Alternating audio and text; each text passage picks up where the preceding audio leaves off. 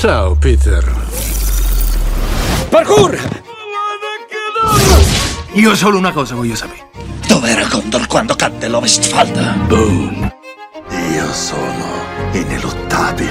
Ma invece tu chi cazzo sei? Sono il conte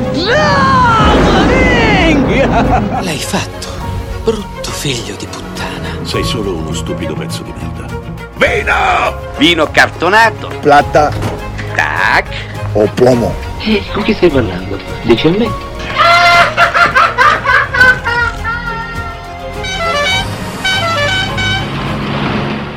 A me me ne frega un cazzo, andiamo a piaggerato. Cult Fiction, il programma meglio del 3D. E riparte Cult Fiction, la rubrica dedita- dedicata al cinema, in diretta dagli studi di Unica Radio, quarta stagione, quinta puntata, anche stavolta tutta al femminile. Io sono Eleonora e sono in compagnia di Valentina alla regia Ciao. e della mia co-speaker Marta. Ciao! Ciao Ele, ciao a tutti gli ascoltatori di Unica Radio. Sì, puntata scoppiettante, oggi parleremo di sport, tanto sport, parleremo del film con protagonista Will Smith, Una famiglia vincente, poi parleremo di Space Jam. Chi di voi non ha visto Space Jam? Dai, insomma. Poi avremo un'intervista a Rui Menarini. Sì, docente universitario al DAMS di Bologna, critico cinematografico e oggi esce il suo nuovo libro, La grande illusione, storia di uno spettatore, correte a comprarlo in libreria. Poi ci sarà la... concluderemo il ciclo dedicato alla serie Made, quindi restate con noi, Beyoncé, Be Alive.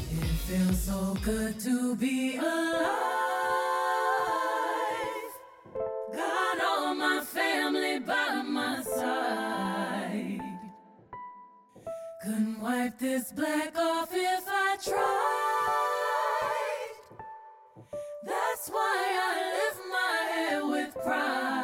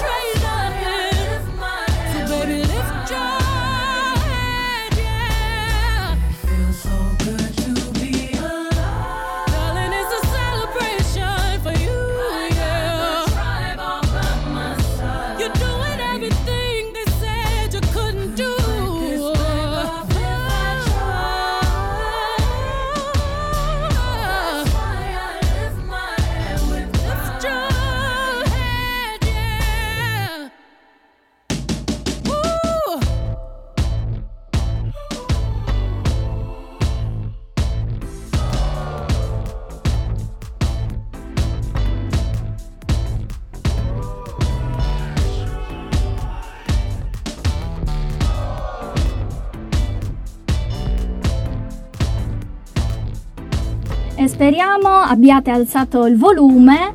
Abbiamo ascoltato Beyoncé con Be Alive, che è la colonna sonora del film di cui parleremo adesso, Una famiglia vincente, King Richard. Cosa ci sai dire Marta? Esatto, il film diretto da Reinaldo Marcos Green, ehm, candidato a ben 6 premi Oscar, quindi probabilmente qualcuno a casa io penso ne porterà. Speriamo. Eh, di che cosa parla in sostanza? Questo è un dramma eh, biografico sportivo, appunto eh, parla della vita, eh, soprattutto della, della gioventù delle due sorelle Venus e Serena Williams e di come questo padre molto eh, prepotente, molto apprensivo, molto forte, che è interpretato da eh, appunto Will Smith, ehm, le allena e ci mette tanto impegno, tanto coraggio perché la loro non è una famiglia né ricca né benestante e vivono in un quartiere piuttosto malfamato. Esatto, vivono a Compton, un quartiere americano, eh, in cui insomma c'è una realtà molto molto molto difficile. Eh, e niente, di cosa tratta? Ehm, Richard Williams ha deciso che le figlie avrebbero avuto un futuro da tenniste. Lui l'ha deciso, lui si Sì. è deciso, voi dovete diventare campionesse. Eh, Sì, e lo diventerete, cioè credeva fortemente in loro. E meno male, cioè qualcuno doveva pur credere in queste ragazze che poi effettivamente sono diventate delle promesse del tennis. esatto, il padre che le portava vari, eh, da vari allenatori eh, a farle vedere e ha fatto bene. Ha fatto benissimo. Eh, ricordiamo anche il periodo storico, siamo negli anni 90 e eh, nel mondo de- del tennis eh, prevalevano le, le- le donne bianche, cioè eh, era impensabile vedere Era una donna nera. Da bianchi e da ricchi, diciamo. Eh sì, assolutamente sì. Bene. Ehm, Quindi il padre le porta da diversi allenatori, le fa allenare e loro per un certo periodo vengono tenute un po' nascoste perché lui ha paura eh, che loro si brucino troppo in fretta e quindi a un certo periodo le tiene nascoste, però loro vogliono emergere, loro vogliono giocare, vogliono vincere, vogliono vivere questo sogno di diventare tenniste. sì, ehm, cioè quello che prevale nel film non è tanto il, il tennis e il sogno di queste ragazze, cioè sì, anche questo, però in, in primo piano c'è la famiglia. È il Esatto. tema principale, i valori, con i suoi valori, no? Infatti il protagonista, interpretato da Will Smith, preme proprio su quello, su, eh, sul fatto che comunque le, le loro figlie, le sue figlie devono mantenere i valori della vita, Però no? si lotta e Devono istruirsi. tutti assieme Sì. e lui ci tiene su questa cosa. Sì. E possiamo dire anche che questo è un riscatto più del padre che delle figlie, perché comunque ha vissuto una realtà difficile. Giusto Marta? È un po' il suo sogno, è il suo sogno che non è riuscito a realizzare, quindi vuole che le figlie riescano a, a realizzare questo sogno. E lui eh, appunto le, eh, mh, loro sono un esempio per tutte le ragazzine nere sulla terra, no? Sì, il prossimo passo, ma- il il prossimo passo che stai fare non rappresenterà solo te, rappresenterà ogni ragazzina nera sulla terra. E ora ci ascoltiamo.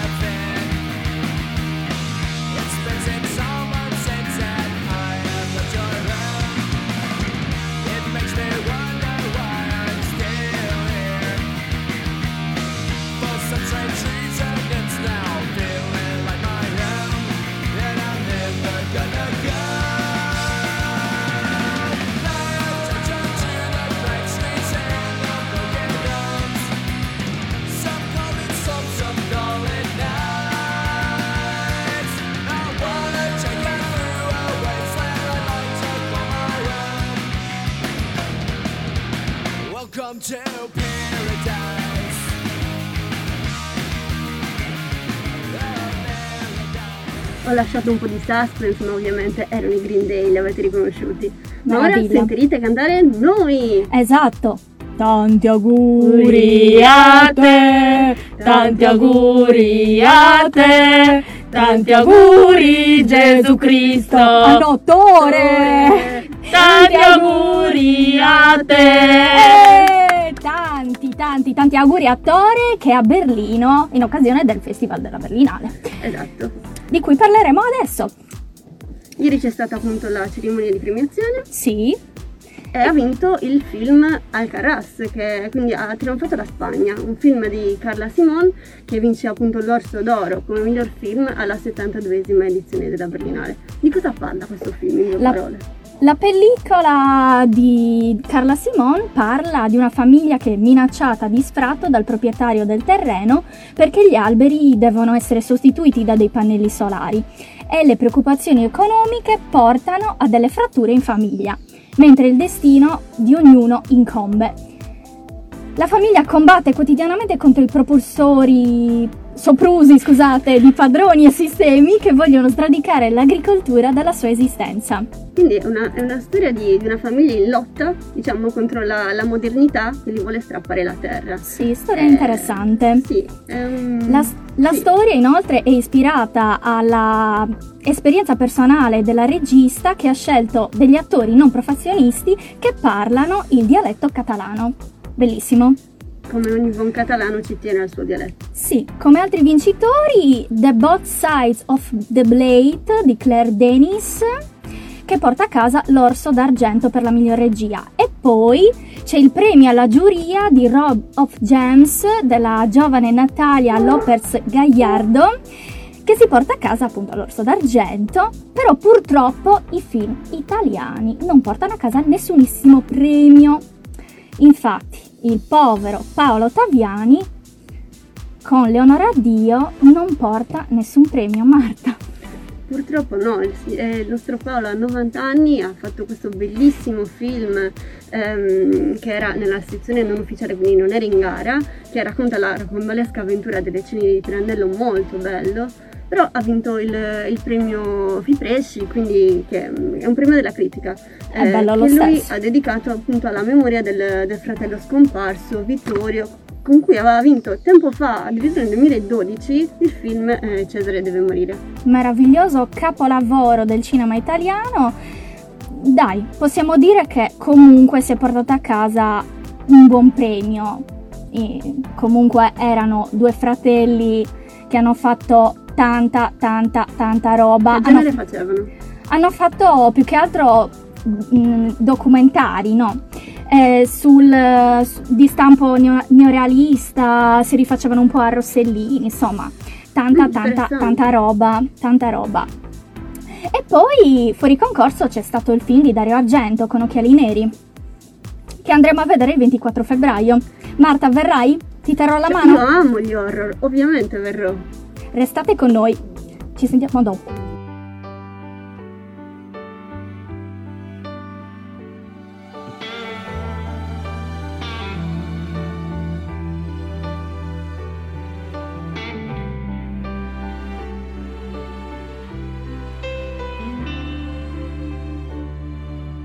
I can't fight this feeling any longer. And yet I'm still afraid let it flow. What started out as friendship has grown stronger. I only wish I had the strength to let it show. I tell myself that I can't hold out forever. I said there is no reason for my fear.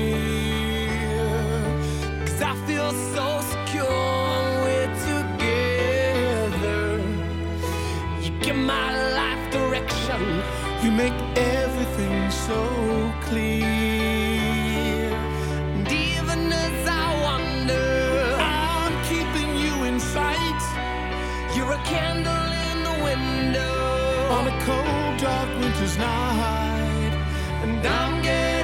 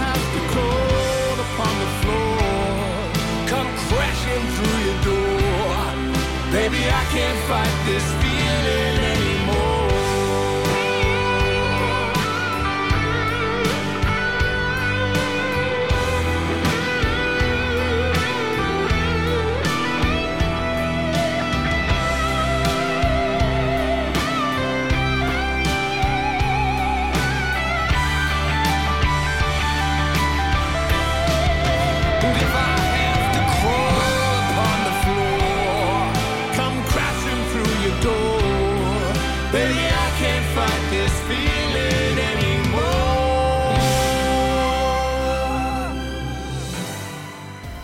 Abbiamo ascoltato Rock of Ages, ma parlando di cinema e di andare al cinema, tra poco ci sentiremo il notiziario cinema, quindi tanti bei consigli. Che bello, chissà cosa ci aspetterà adesso.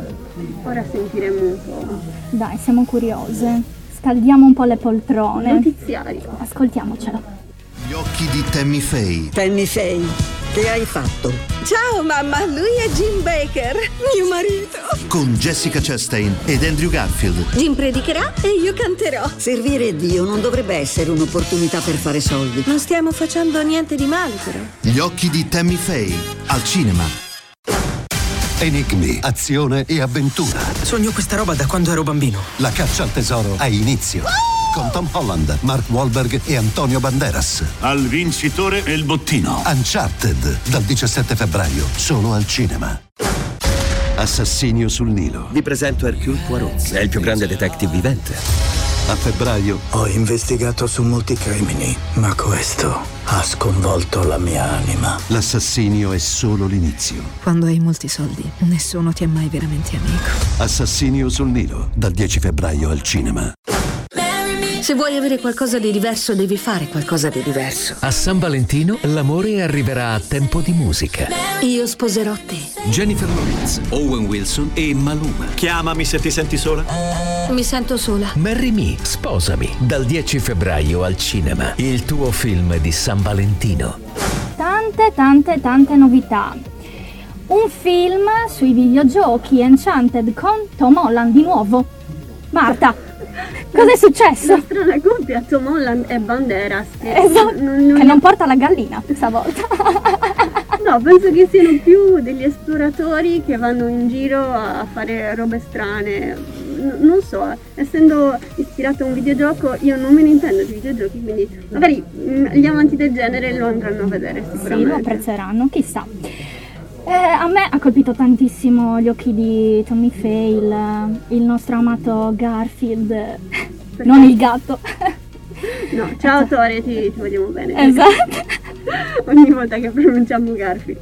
Eh, sì, lui, lui è poliedrico, nel senso che lui sa fare qualsiasi cosa, quindi dove lo metti sta. E penso che anche in un, in un film drammatico lui, lui fa il suo.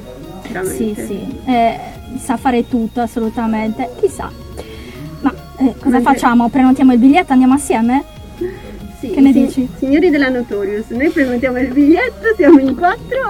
Esatto, prenotateci per favore perché eh, ci teniamo particolarmente, perché ne vogliamo parlare in radio.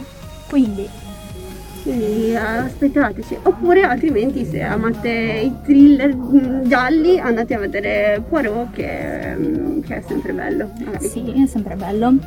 Beh, una una cosa che sicuramente vi consigliamo, andate al cinema. Andate Ora al che cinema. si può, andate al cinema a vedere i film.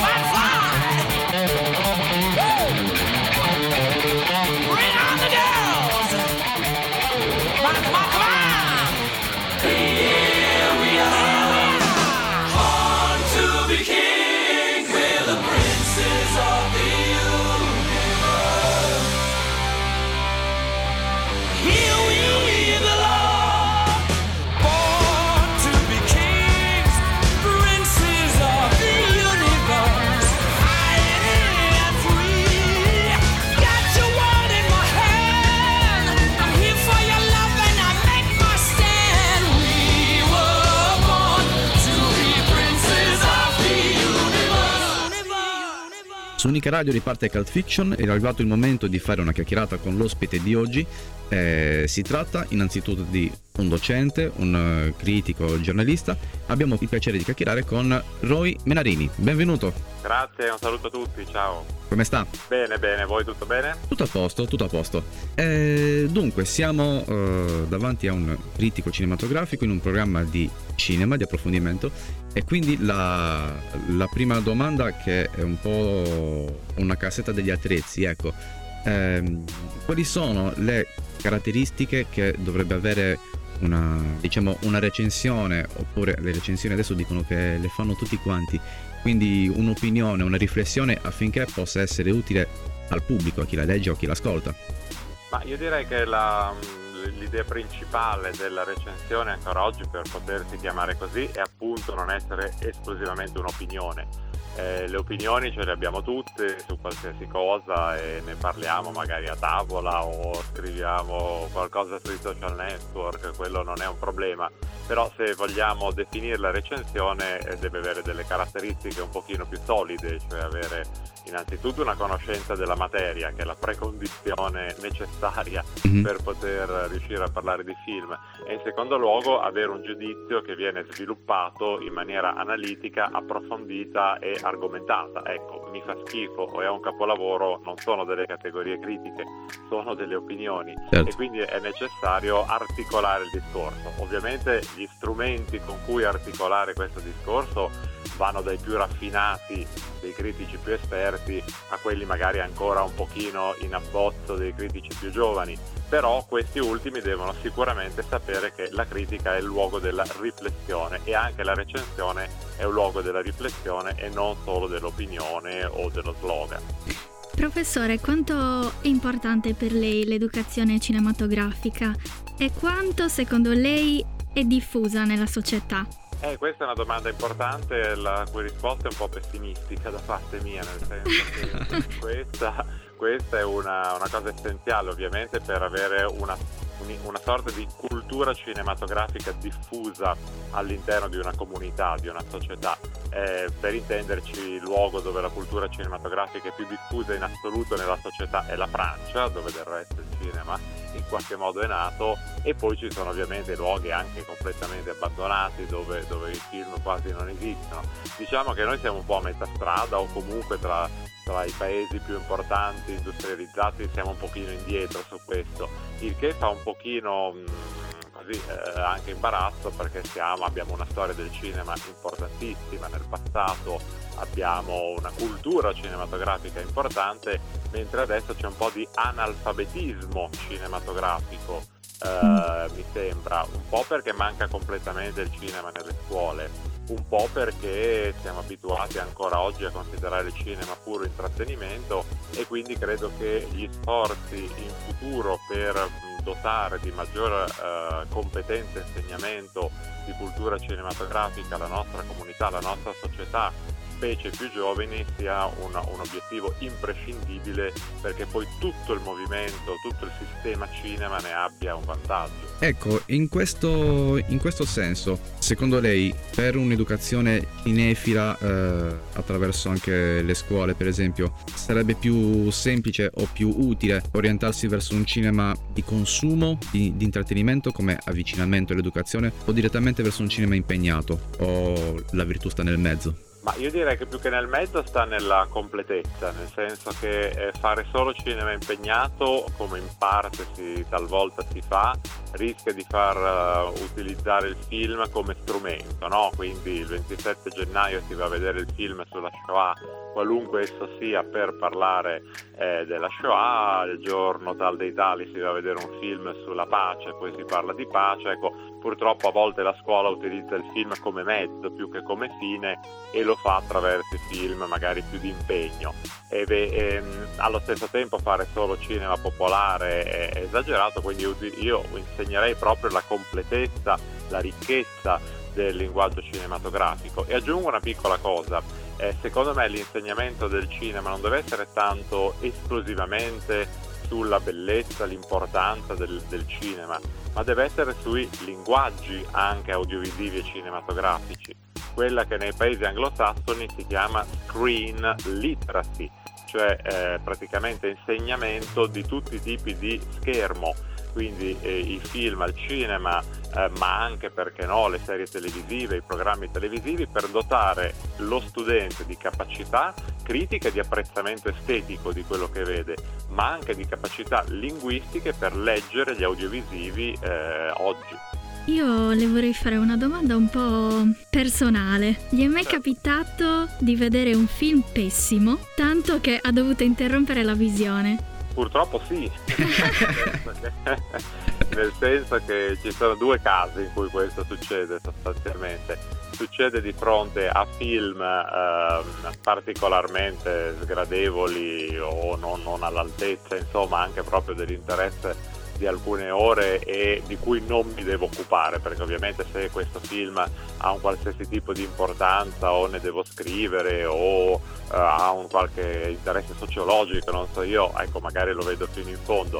Se so che non me ne devo occupare può capitare che sia talmente brutto talmente insignificante prima ancora che brutto che non che lo lascio perdere il secondo caso in cui questo avviene purtroppo, ma non sono solo, il solo a confessarlo, è ai festival, perché purtroppo ai festival succede di vedere anche sei film in un giorno, al giorno, per vari giorni, e quindi talvolta può capitare che anche se il film magari in un'altra occasione lo avresti visto fino in fondo, eh, in quel caso pur di eh, mangiarti un panino capisci che il film non è un granché e allora esci un attimo prima e non è una cosa molto bella da confessare ma accade. Sì, è vero, i festival sono impegnativi, è, sono, è uno sport estremo andare a un festival per, per diversi giorni. È vero, è vero. Ora vorrei chiederle, è recente la notizia per cui diversi canali, mi riferisco nel, nello specifico a, a Paramount e a Spike, abbandoneranno la, la, TV per trasferire i loro contenuti nelle rispettive piattaforme più o meno. Ecco, in questo senso l'evoluzione del, del cinema, il, il, trasformarsi della sala cinematografica in qualcosa di più domestico, è un qualcosa che ha più pregi, più difetti secondo lei? È un qualcosa a cui ci si deve arrendere oppure il cinefilo tosto andrà sempre nella sala cinematografica mm, a scapito delle, delle piattaforme? Ma diciamo che il cinefilo tosto è un po' un inclusivo, quindi tende a, ad abbracciare tutto quello che può. Sicuramente il cinefilo tosto non, o il cinefilo in generale non abbandonerà mai la sala cinematografica finché anche ce ne sarà solo una aperta però di solito affianca tranquillamente il, il cinema su piattaforma.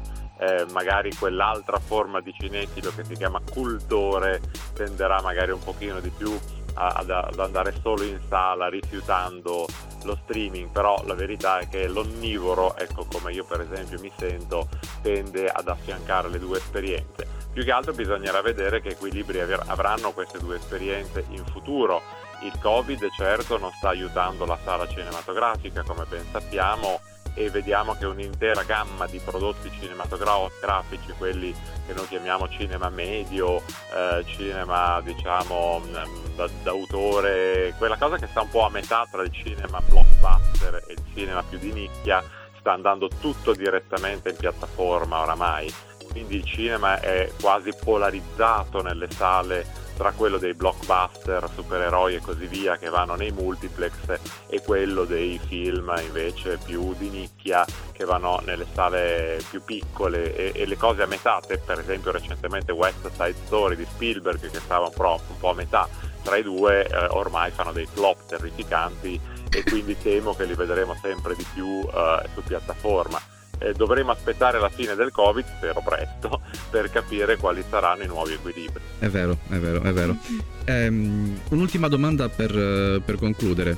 Quale film ha visto Roy Melarini che ne, nei tempi recenti, parlo sì, negli ultimi due anni, che è imprescindibile, eh, tutti quanti dovrebbero vedere per svoltare la giornata? Ma guarda, io do una risposta che può sembrare un po' di nicchia, ma secondo me è un film che mi ha più impressionato che, che dell'anno scorso, che io ho eletto come migliore nel 2021. È un film che secondo me fa bene all'anima ed è l'ultimo film di Marco Bellocchio che si chiama Marco può aspettare. Molti lo hanno visto, ma comunque poca gente perché è un documentario e eh, raramente io tra l'altro pur amando il documentario metto in testa una classifica, un documentario, ma qui abbiamo un regista, un maestro del cinema italiano che è tornato a parlare autobiograficamente della sua famiglia e del suo fratello tanti anni prima scomparsa suicida, facendo un film allo stesso tempo di una leggerezza e di una tragicità insieme eh, davvero commoventi con una libertà di reinventare anche il concetto di documentario che secondo me è la miglior lezione del, di come il cinema può essere qualsiasi cosa a seconda di come lo si, lo si, modella e di come lo spettatore si può emozionare anche davanti a un documentario che secondo me è, è il film da consigliare per questi ultimi tempi. Bene, grazie, grazie mille. Grazie. Ehm, Grazie a voi. Grazie mille ancora. Grazie mille. Giornata, buon lavoro. Buon lavoro, arrivederci. Arrivederci. Selezioniamo le interviste realizzate e le riproponiamo per voi. Musicisti, innovatori, artisti, sportivi, operatori sociali. Raccontiamo la città che cambia. Un archivio unico a disposizione. Scelti da noi e messi in onda per voi. Unica Radio. B-Podcast. E parliamo adesso di serie TV. Concludiamo il ciclo dedicato alla serie Made, serie che vi ricordiamo che è stata candidata ai Golden Globe 2022, ma non ha vinto nessun premio, però comunque merita.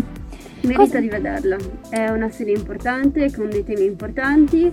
Eh, la, la scorsa settimana abbiamo parlato un po' eh, della storia di Alex, dei suoi problemi, di come ha affrontato le difficoltà. Questa volta eh, ci addentriamo nella seconda parte perché c'è un po' un cambio nella seconda parte.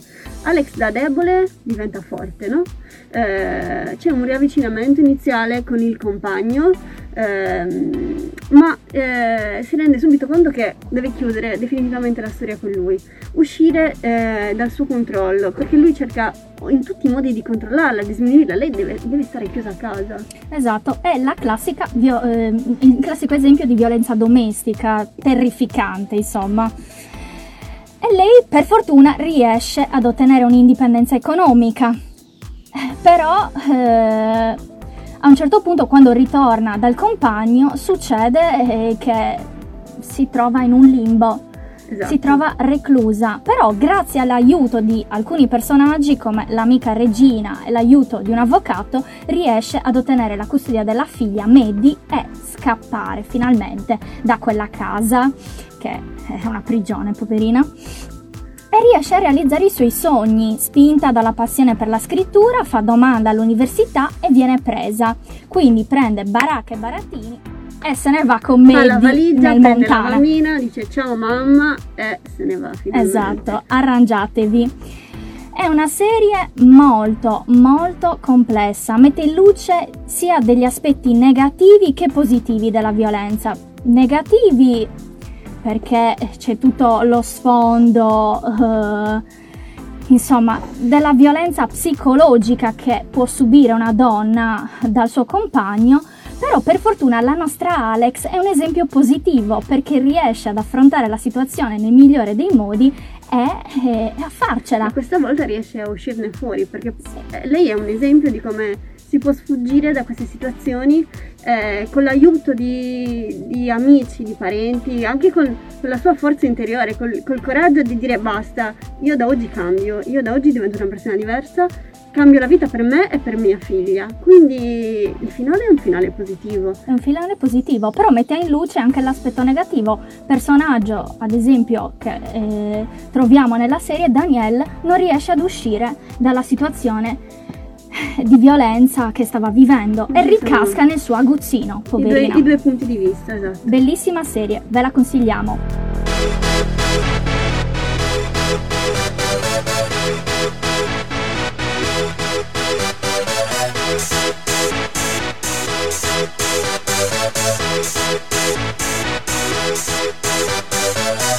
Ready for this?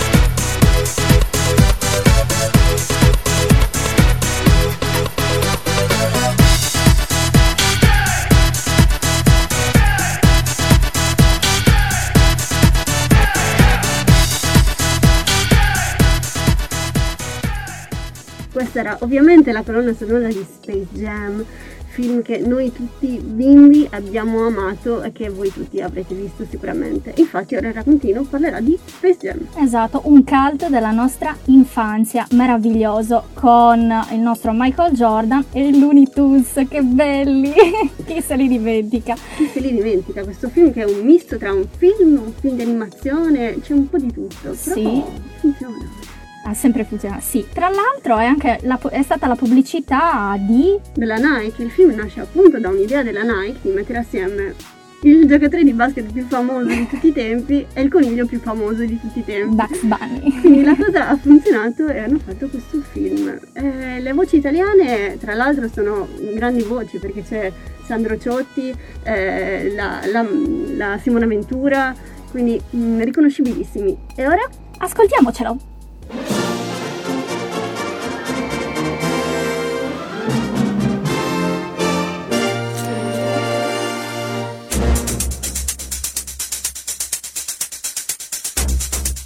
...1996, Space Jam, Un bel film cartone. un cartone. Un cartone film. Esatto. Un uh, filmone? Sì, è un, È un fi- filmone, è un è un filmone. filmone. Perché abbiamo la superstar dell'NBA, Michael Jordan. Michael Jordan. Il basso Michael Jordan. Sì, Sua Altezza. Sua Altezza, Michael Jordan. Che mm, rinuncia al basket.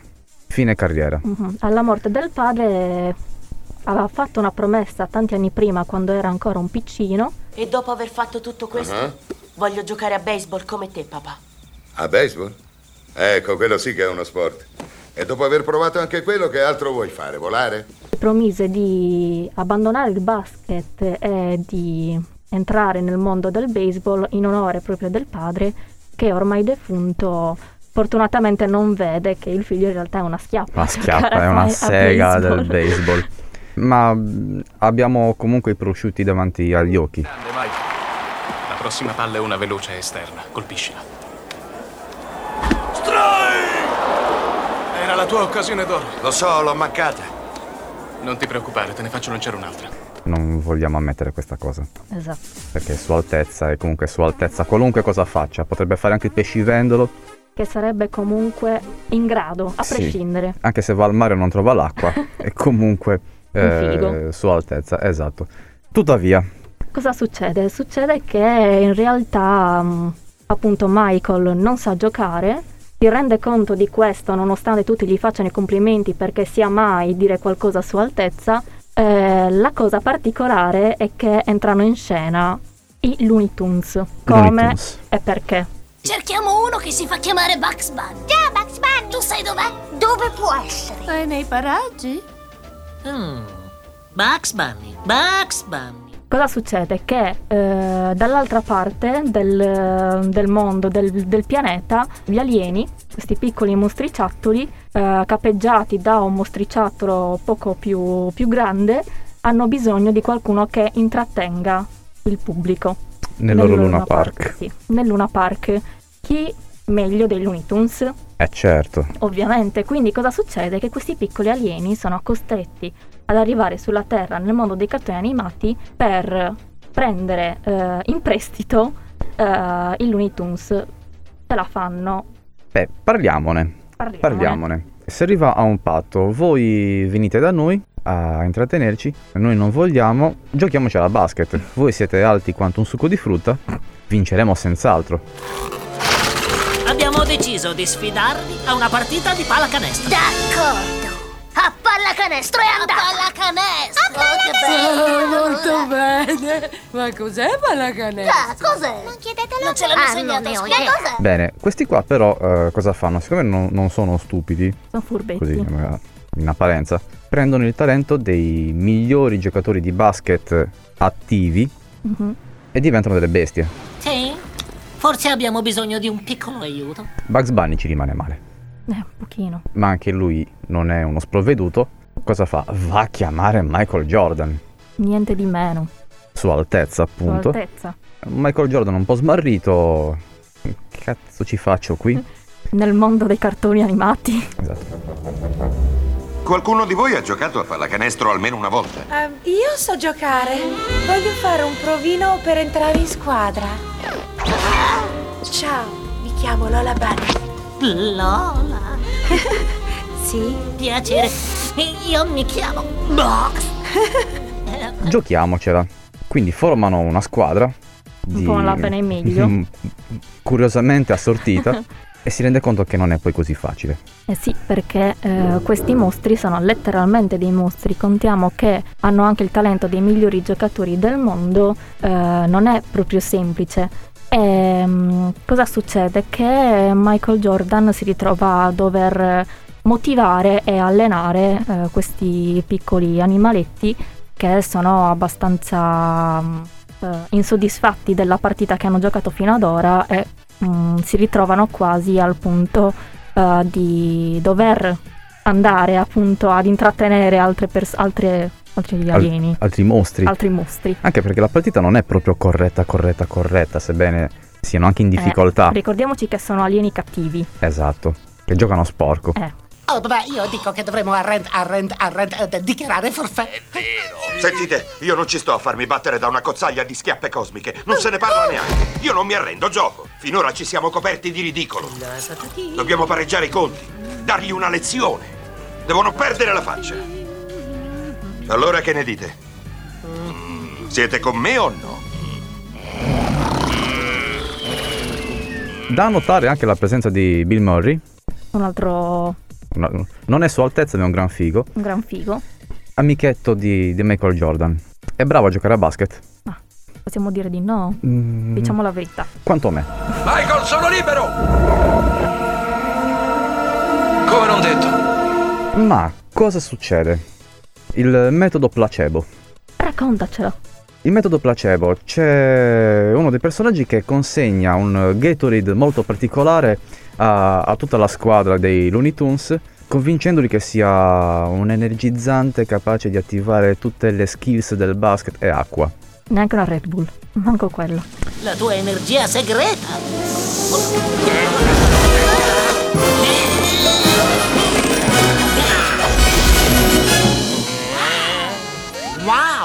Baby zibidi! Reggimi il gioco. Non essere egoista, Michael. Siamo i tuoi compagni di squadra. Energia segreta, non vorrai negarcela, spero, Michael. Ma no, è che non pensavo che ne aveste bisogno, cioè siete così forti, agguerriti. Ma siamo anche un po' polli e questa brodaglia ci serve. Ne vorrei un gocciachino, chissà, magari. Sapete, questo va contro tutto quello che mi hanno insegnato in materia di salute. Vuoi vincere o no? Alla salute! Allora, facciamogli vedere chi è di un altro pianeta, eh? Ci state? Siete pronti? Andiamo! Funziona? Assolutamente no. Assolutamente No, di base no, però sì. c- sì, funziona nelle loro teste, ma è comunque Acqua. acqua, acqua. I Looney Tunes risolvono la Paradossalmente partita, vincono. vincono, quindi Giampiero Galeazzi torna a casa, la buonanima di Giampiero Galeazzi. Che cosa volete fare? Fermi! Avete fretta? Aspettate! Cosa?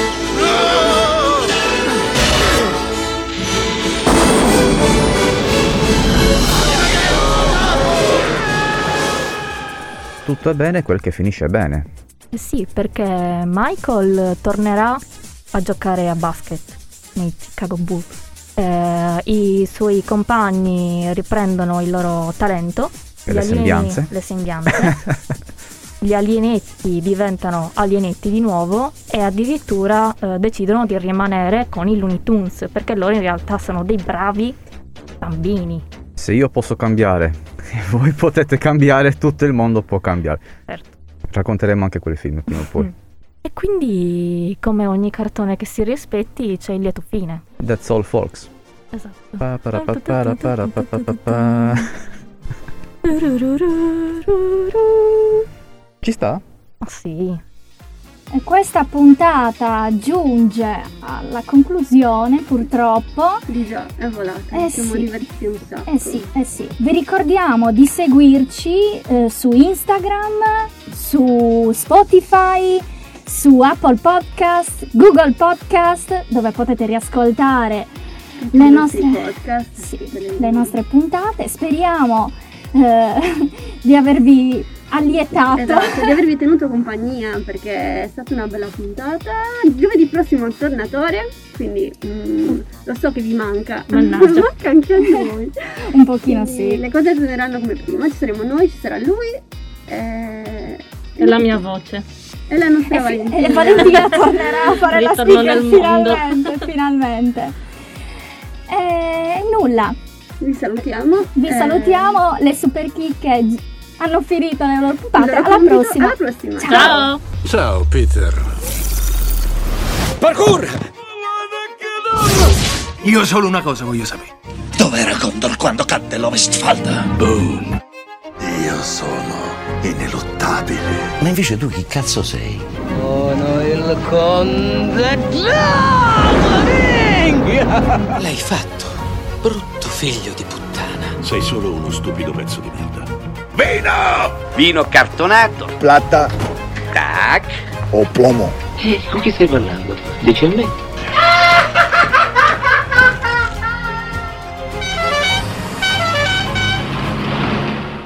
Me me ne frega un cazzo, andiamo a piaggerato. Cult Fiction, il programma meglio del 3D.